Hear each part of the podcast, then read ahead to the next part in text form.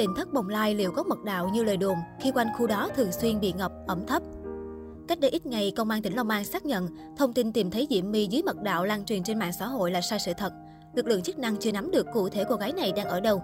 Qua khám xét tỉnh thất bồng lai, cảnh sát không phát hiện cô gái nào tên Võ Thị Diễm My.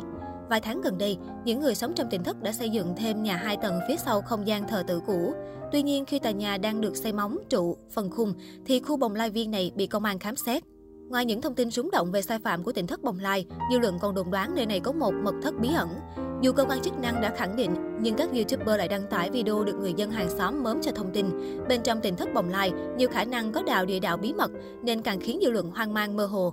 Chia sẻ với báo chí, ông NTS ngụ thành phố Hồ Chí Minh, một người nhiều năm âm thầm thu thập những bằng chứng sai phạm tại tỉnh thất Bồng Lai cho biết, tôi vào tỉnh thất Bồng Lai nhiều lần rồi, có chỗ nào ở trong đó tôi chưa đi, tôi dám khẳng định trong đó không có căn hầm bí mật đâu. Thông tin mật đạo hoàn toàn là bịa đặt, đó là căn nhà cũ xây mấy chục năm rồi, lấy đầu ra hầm bí mật. Quanh khu đó còn thường xuyên bị ngập, hầm nào chịu nổi. Theo ông S, tại nơi ở cũ của ông Lê Tùng Vân tại huyện Bình Chánh, thành phố Hồ Chí Minh, có một số căn hầm bí mật nhưng đã được đập bỏ từ lâu. Những căn hầm đó ông Vân làm gì thì không ai biết và cũng không có hình ảnh nào được ghi nhận lại. Thông tin này ông S được nghe lại từ những người thân tín của thầy ông nội. Ở tỉnh thất Bồng Lai chỉ có các căn phòng nhỏ ẩm thấp tối tăm. Những căn phòng này được ông Vân chia nhỏ từ căn nhà lớn để có chỗ riêng tư cho nhiều người.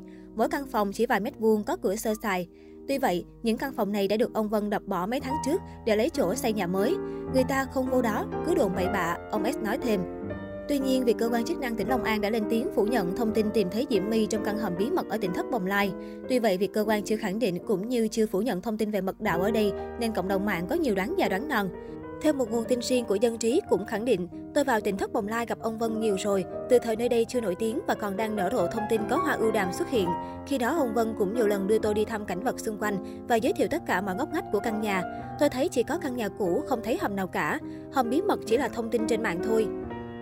Để làm rõ vấn đề trên, phóng viên dân trí đã liên hệ với cơ quan điều tra công an tỉnh Long An, công an huyện Đức Hòa, nhưng đều được cho biết vụ việc đang được điều tra và sẽ tổ chức cung cấp thông tin sau.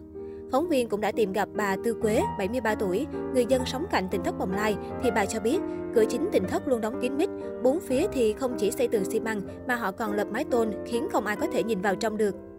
Nhà đối diện với tỉnh thất Bồng Lai, chú Tám và ông Dũng, 43 tuổi cho biết, mọi người dân đều nghe rất nhiều tin đồn trên mạng xã hội nhưng chưa từng tiếp cận bên trong. Có mỗi một đợt bố mẹ cô gái Diễm My xuống nhà, chúng tôi cũng chỉ đứng được ở ngoài chứ không vào trong. Nói chung là khu tỉnh thất rất rộng, thông nhiều bên nên khó tiếp cận, ông Dũng nói. Ít nhất hai hàng xóm sống sát gần tỉnh thất Bồng Lai khẳng định chưa từng tiếp cận tỉnh thất nên tin đồn mật đạo do hàng xóm tiết lộ mà các YouTuber đăng tải là chưa có cơ sở xác thực.